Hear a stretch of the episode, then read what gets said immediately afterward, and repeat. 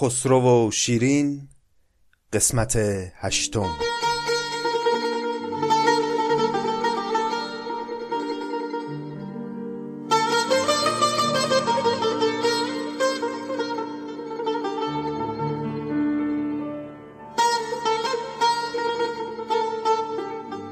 سلام بر دوستان گرامی.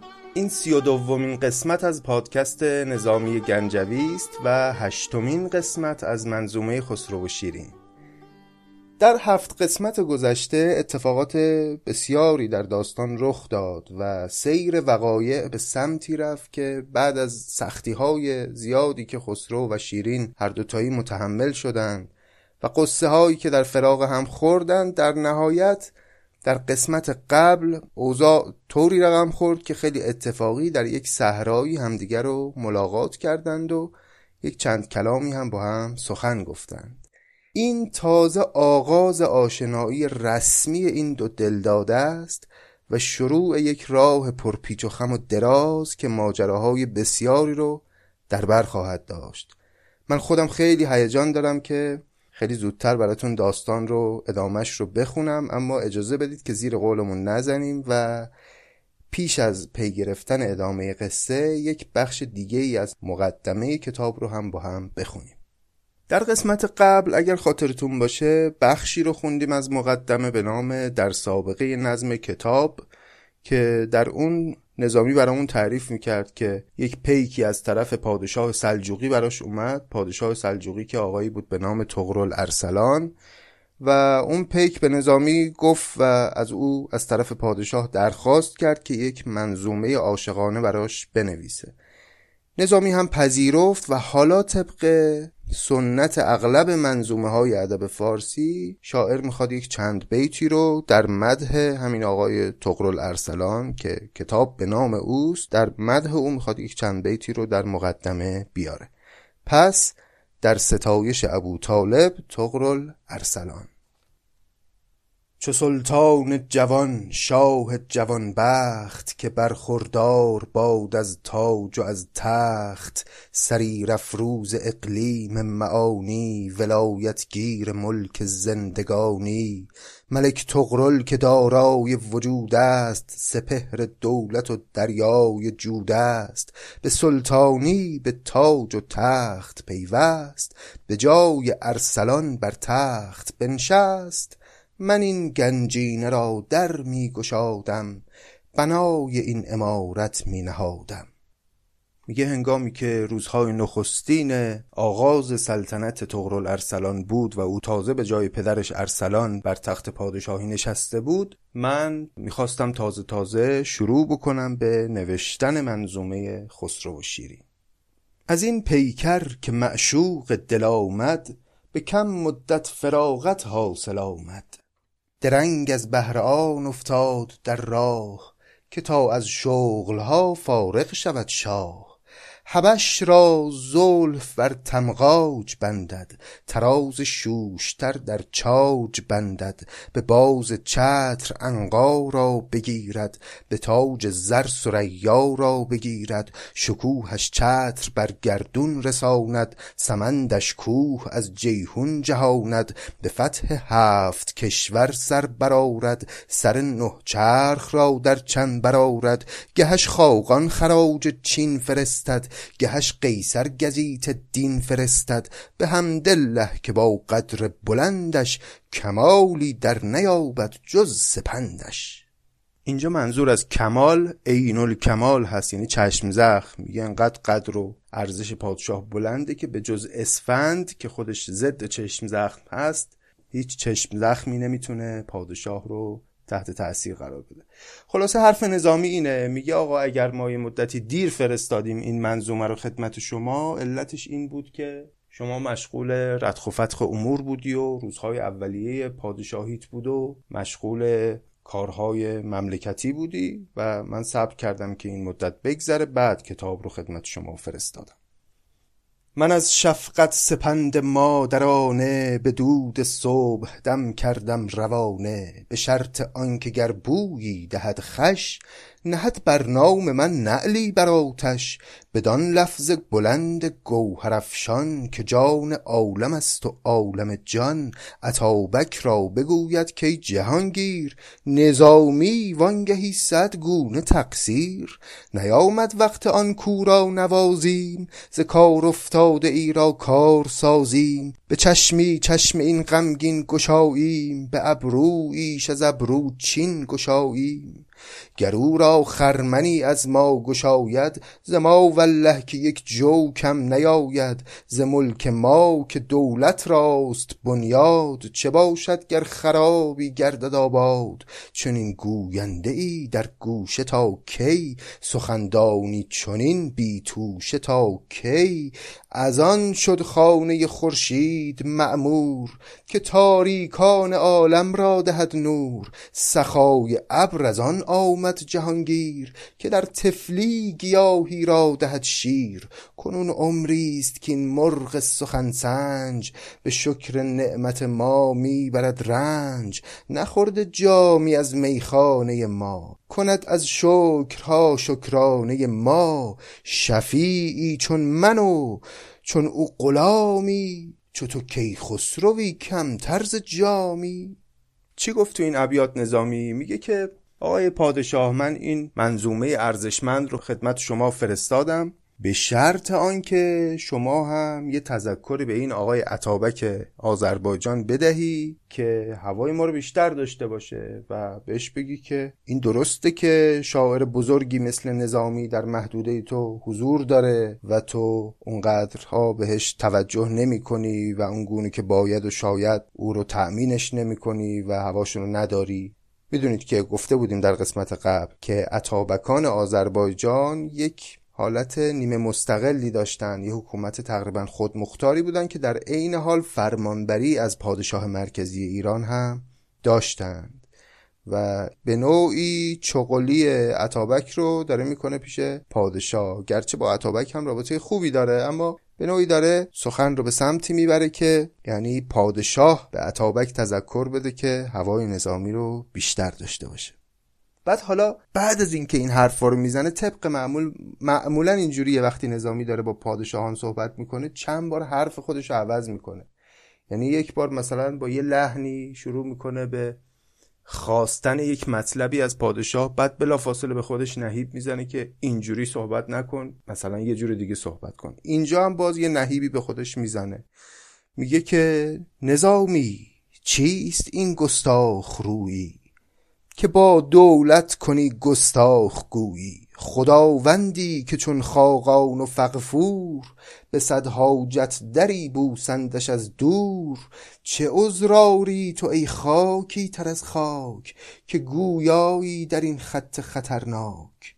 به خودش داره نهیب می‌زنه نظامی میگه که پادشاهی به این قدر قدرتی که خاقان و فقفور مسندبوسش هستند و اینها تو به چه جرأتی انقدر گستاخ گستاخ داری باش صحبت می‌کنی و شرط براش می‌ذاری و بعد ادامه میده. میگه که یکی عذر است کو در پادشاهی صفت دارد ز درگاه الهی.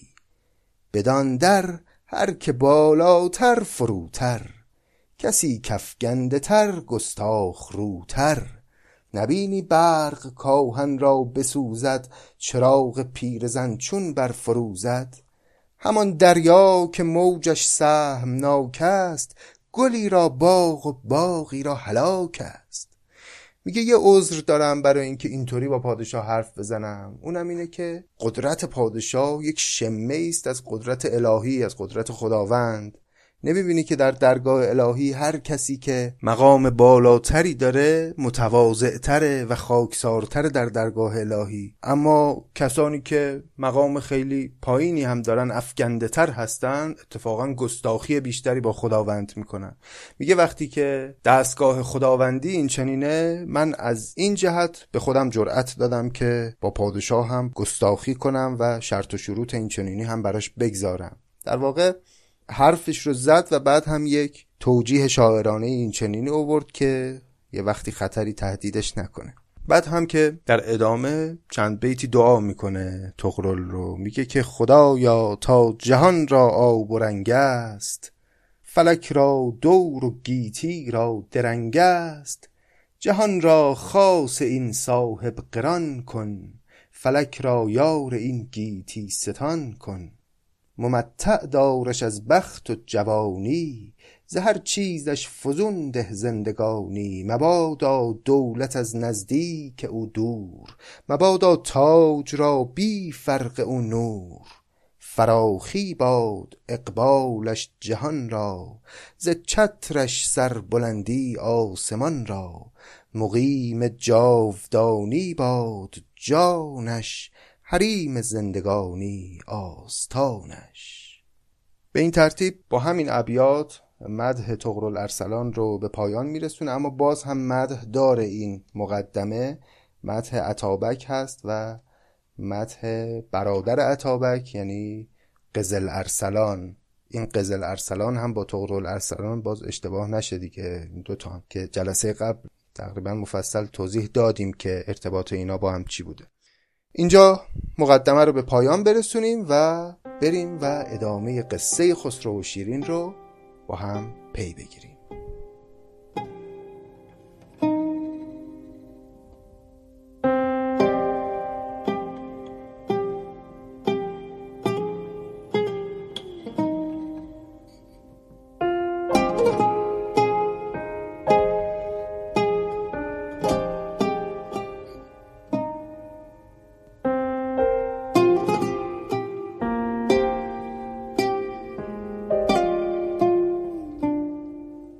دوستان خاطر عزیزتون هست که در قسمت قبل قصه به اونجا رسید که وقتی خسرو در ارمن منتظر بود که شیرین و شاپور از مدائن به دیدارش بیان تو همون احوالات یه پیکی بهش رسید و خبر داد که پدر ترمز از دنیا رفته.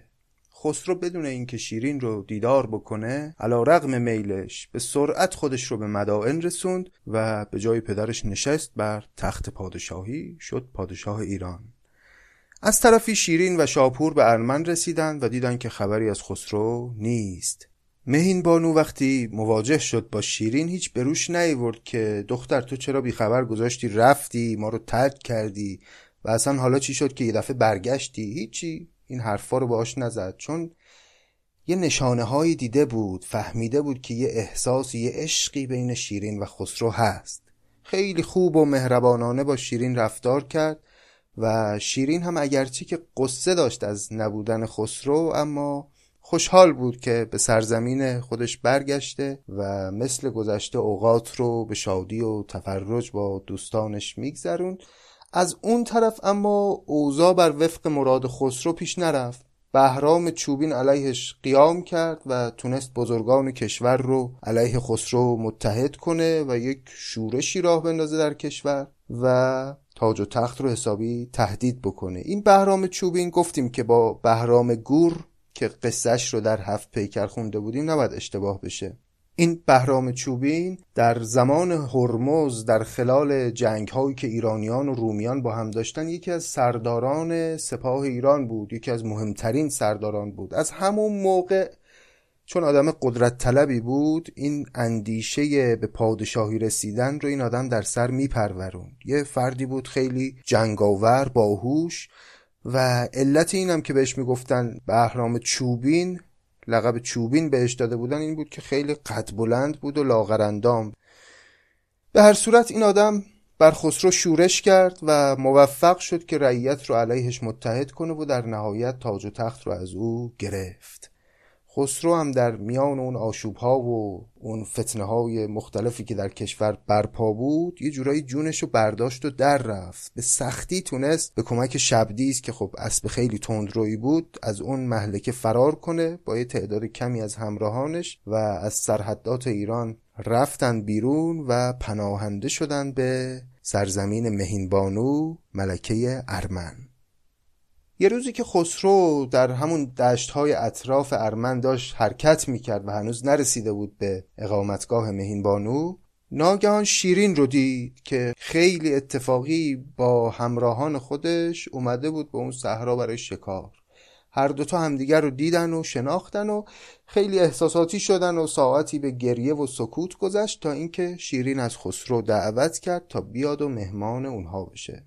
طبق معمول مهینبانو هم یک استقبال خیلی گرمی از او کرد و یک قصر خیلی مجللی رو هم در اختیار این شاه مخلوع ایرانی گذاشت تا خسرو گرچه تخت پادشاهی رو از دست داده اما فعلا بتونه یه مدتی رو شاهانه زندگی کنه و از همه مهمتر در کنار شیرین باشه این مدت رو. و این آغاز ماجرای خسرو و شیرین در کنار هم. ببینیم که ادامه قصه چه وقایعی رو رقم خواهد زد. پس بشنوید ادامه ماجرا رو به قلم حکیم نظامی گنجوی.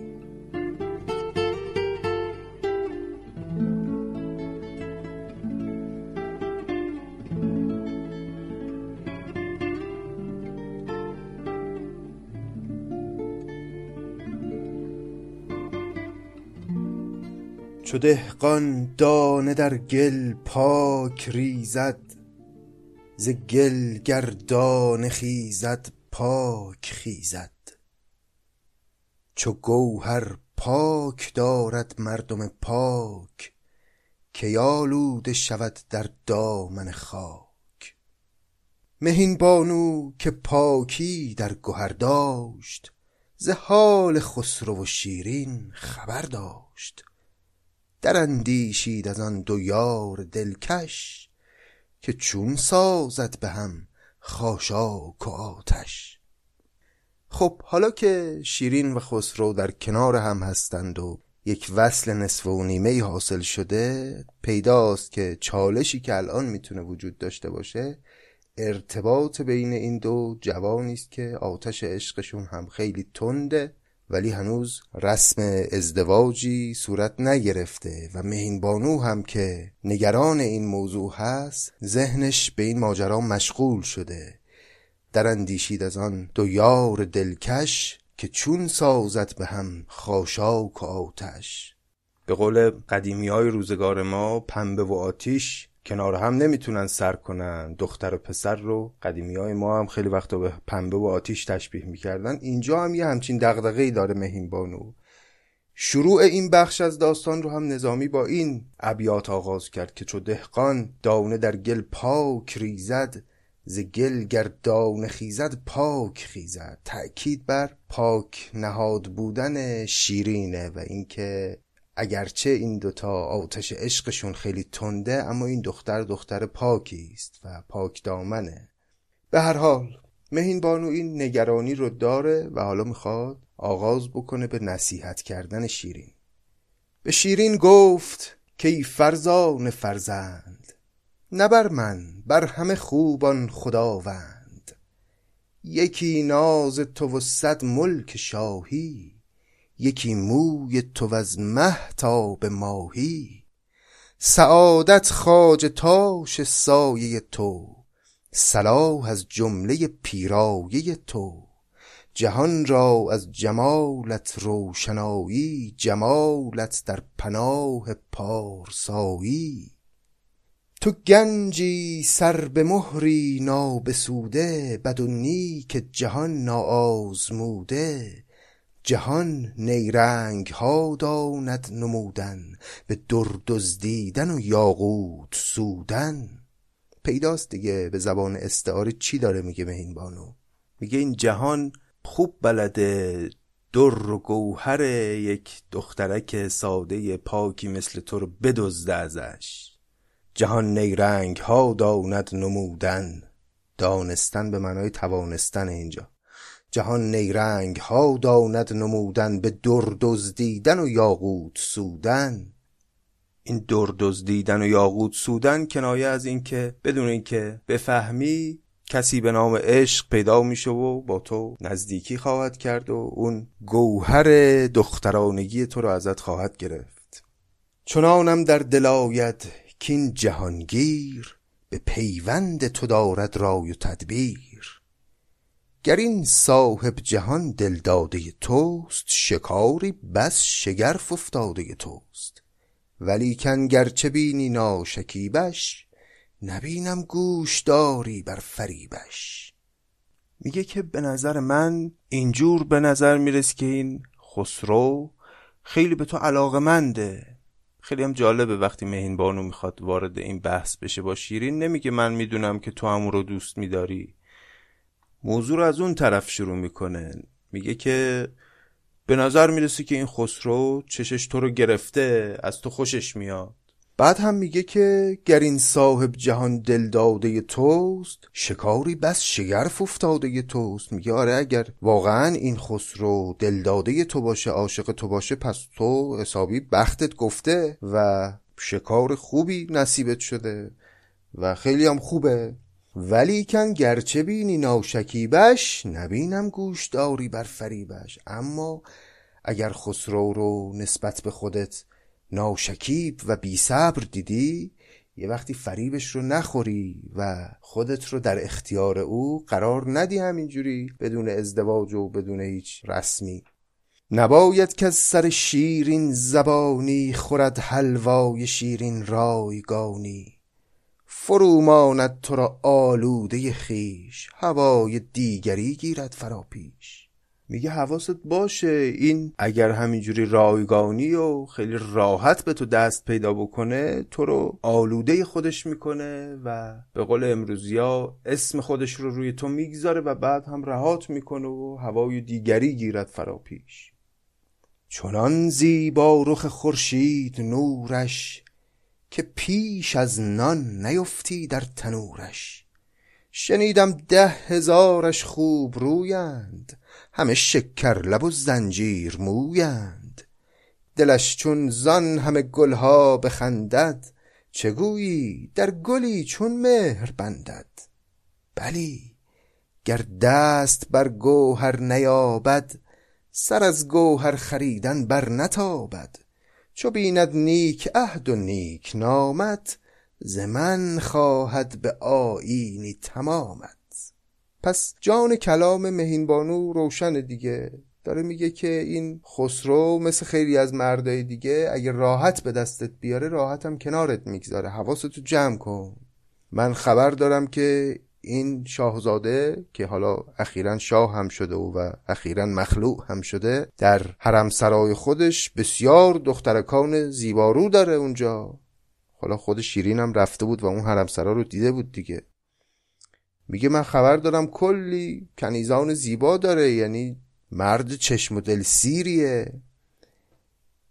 اگر که احساس کنه که به دست آوردن تو کار مشکلی سختیه همچنان تشنه تو و در پی تو خواهد بود. اما به محض اینکه به راحتی تو رو به دست بیاره تو رو رها خواهد کرد. دلش چون زان همه گلها بخندد چگویی در گلی چون مهر بندد؟ بلی گر دست بر گوهر نیابد سر از گوهر خریدن بر نتابد. اگر به راحتی پیدا نکنه و اون گوهر رو به دست نیاره همچنان به دنبال گوهر خریدن خواهد بود. چو بیند نیک عهد و نیک نامت ز من خواهد به آینی تمامت. و تو اگه راحت خودت رو عرضه نکنی اما از اون طرف خودت رو نیک عهد و نیک نام نشون بدی به او بر سر عهد عاشقی خودت محکم بیستی او تو رو از من خواستگاری خواهد کرد به یک آین تمامی و اون رسوم رو به جا خواهد آورد.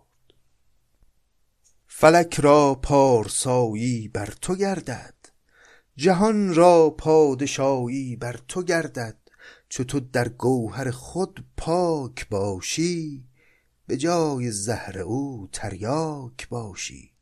وگر در عشق بر تو دست یابد تو را هم غافل و هم مست یابد چو ویس از نیک نامی دور گردی به زشتی در جهان مشهور گردی.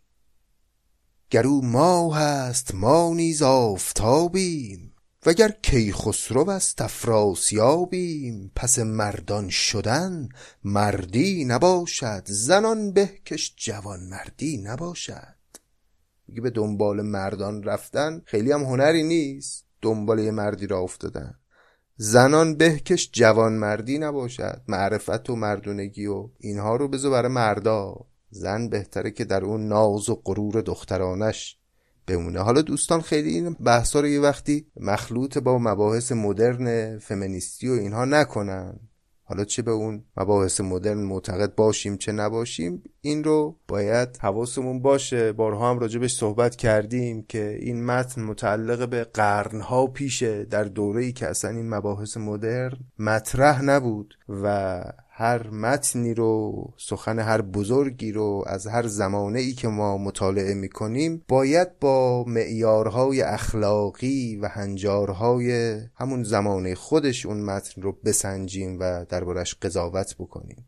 اگر بخوایم متون رو و سخنان هر یک از بزرگانمون رو در حوزه های مختلف بیایم بسنجیم با معاییر اخلاقی روزگار فعلی ما خب طبیعتاً بسیارش رو باید دور بریزیم و انگهای مختلف بهشون بچسبانیم و طبیعتا از بسیاری از گوهرها و ارزشهایی که در اون سخنان و اون متون هست محروم بمونیم. این سخن رو بارها و بارها در جای جای مباحثمون مخصوصا در هفت پیکر چند باری راجبش صحبت کردیم و بیش از این دیگه وقت رو بر سر این سخن نمی‌گذاریم. اما به هر صورت مهینبانو چنین پندهایی رو به شیرین گفت و او رو دعوت کرد که خوددار باشه در رابطه با خسرو چون به هر حال خسرو اونجا بود حضور داشت و طبیعی بود که این دوتا عاشق جوان لحظاتی رو احتمالا در کنار هم خواهند گذروند.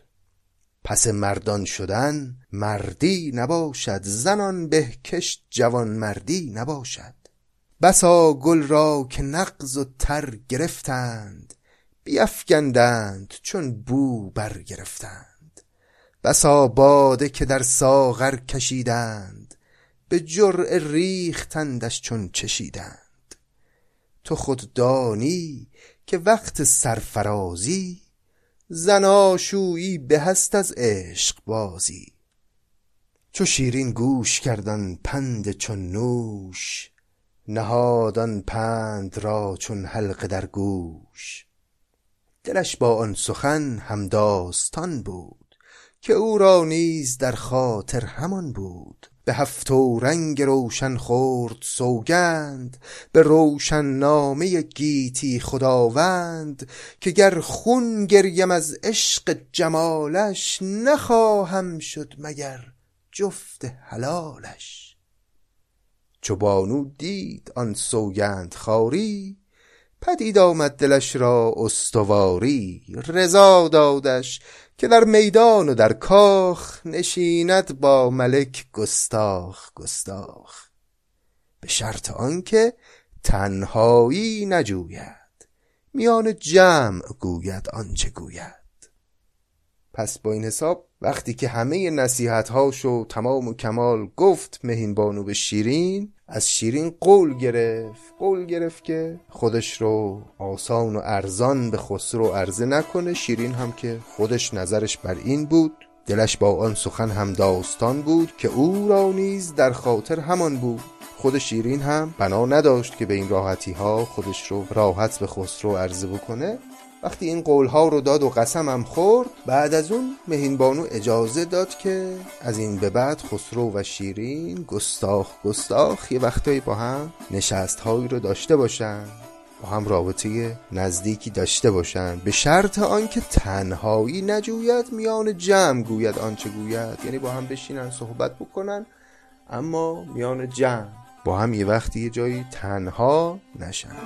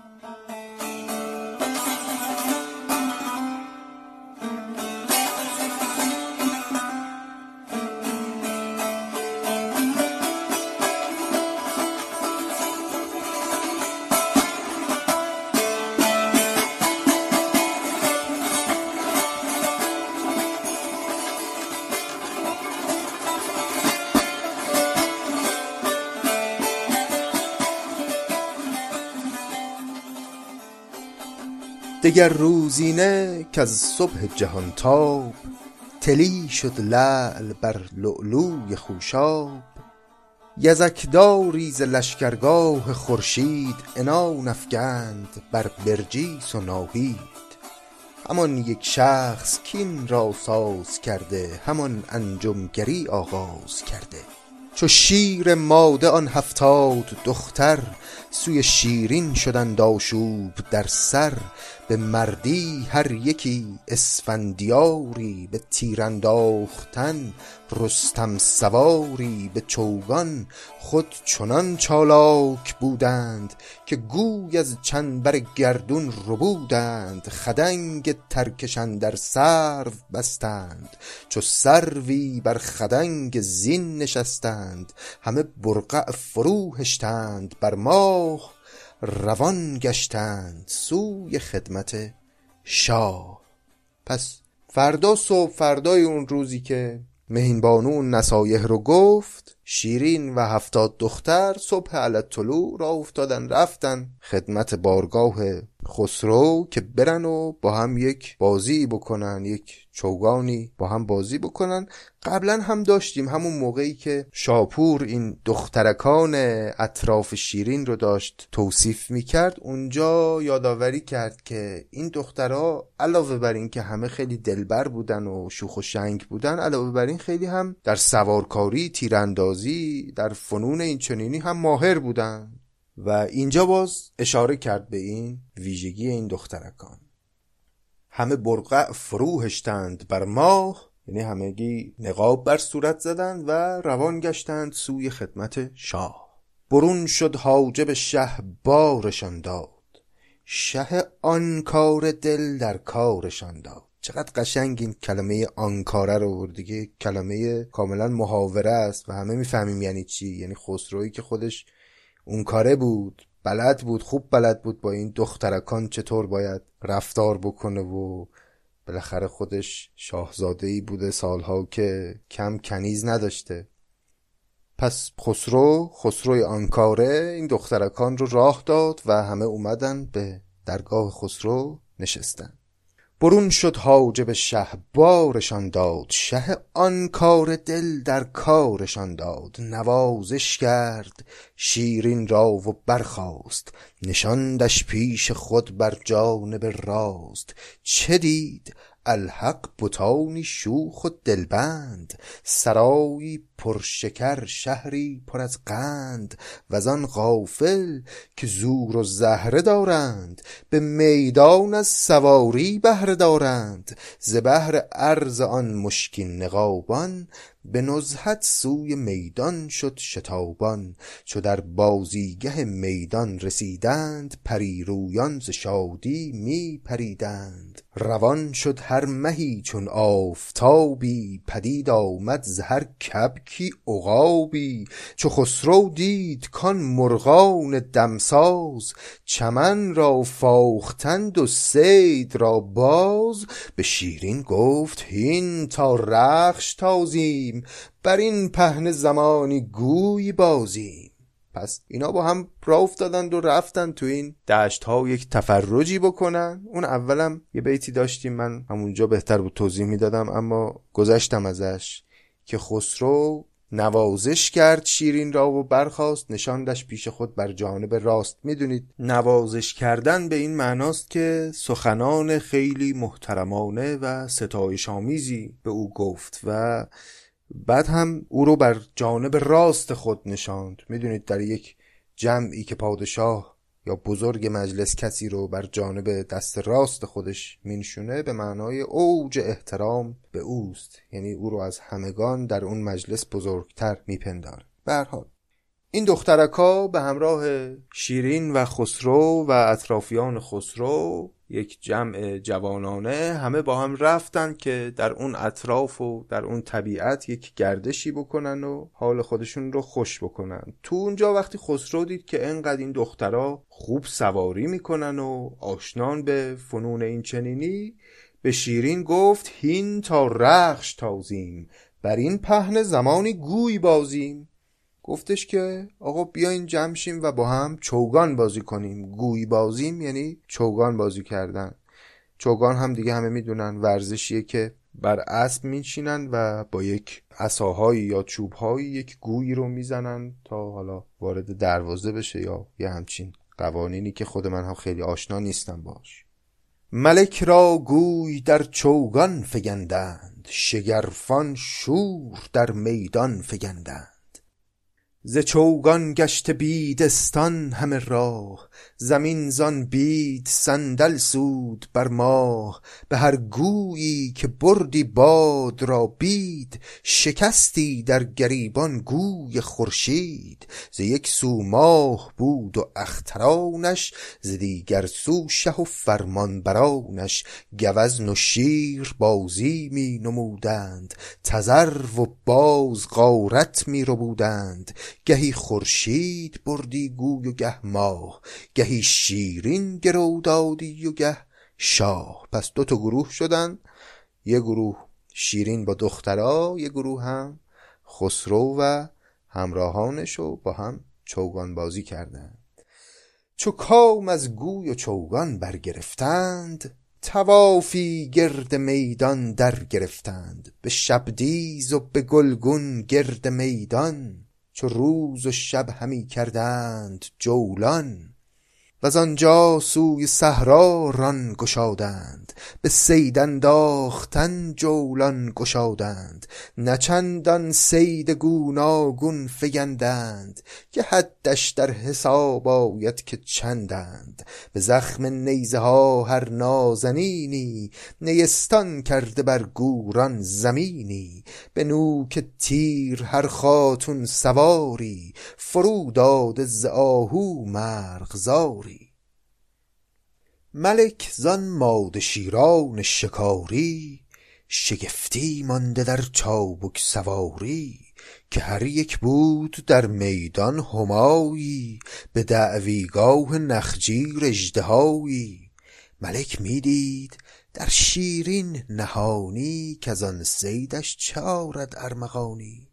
سرین و چشم آهو دید ناگاه که پیدا شد به صید افگندن شاه.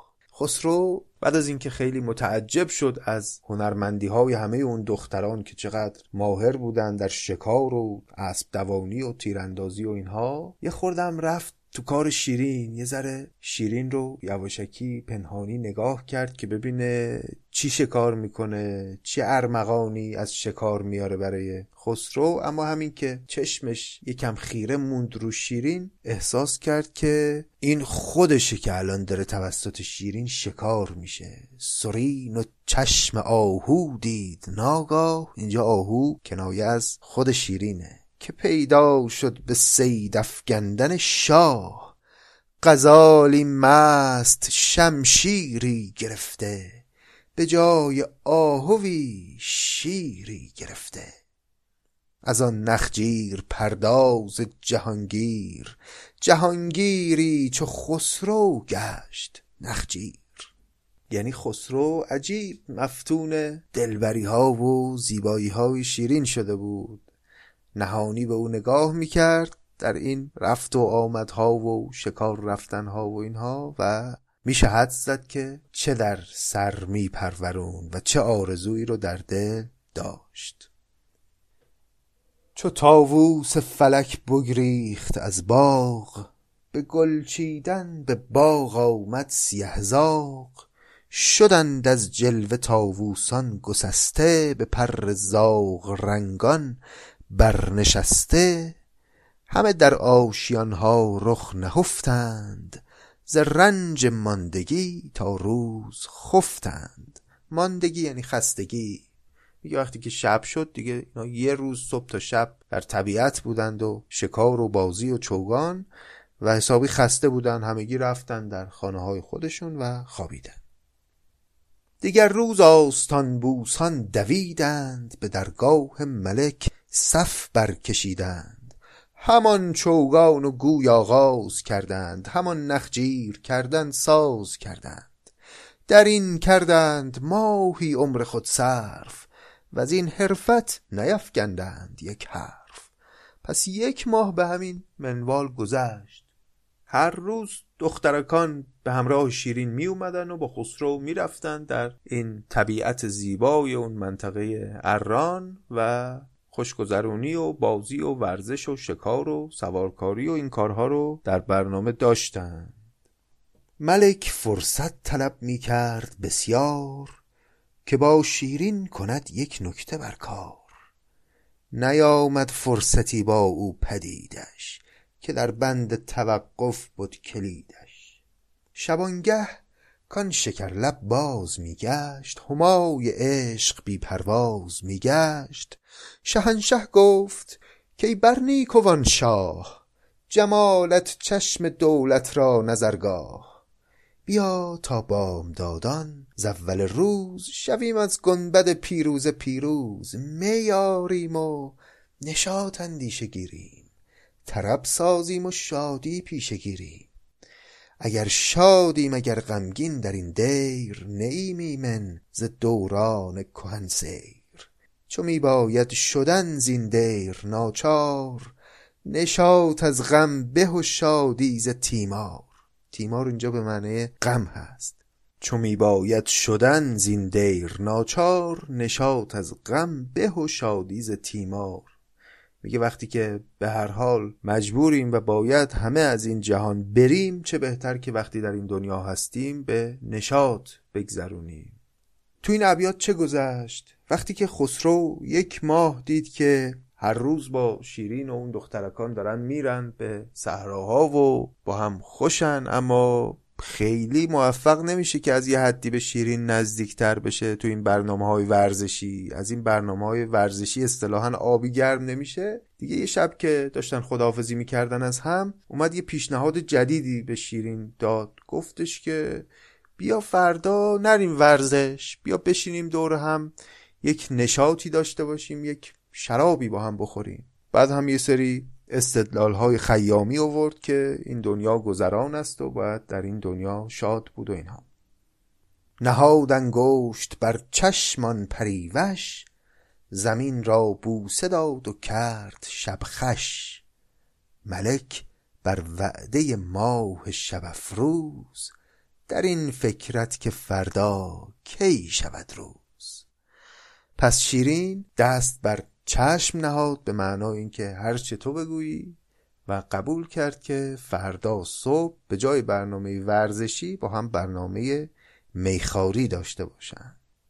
خسرو هم خیلی خوشحال شد و امید بست به روز دیگر که شاید بتونه فردا یه قدم به شیرین و به آنچه که از شیرین طلب می‌کنه در دل خودش نزدیکتر بشه.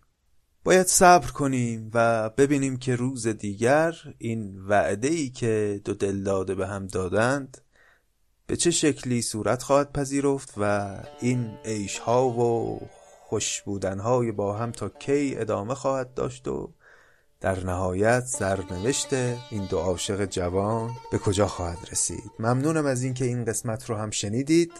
سپاسگزارم. از پیام های محبت آمیزتون بسیار سپاس گذارم که بسیار به من انرژی میده و کمکم می‌کنه برای ادامه مسیر. امیدوارم که روز و روزگار بر وفق مرادتون باشه. از عاشقی غافل نشید و شما رو تا قسمت آینده خسرو و شیرین به خداوند بزرگ میسپارم. یا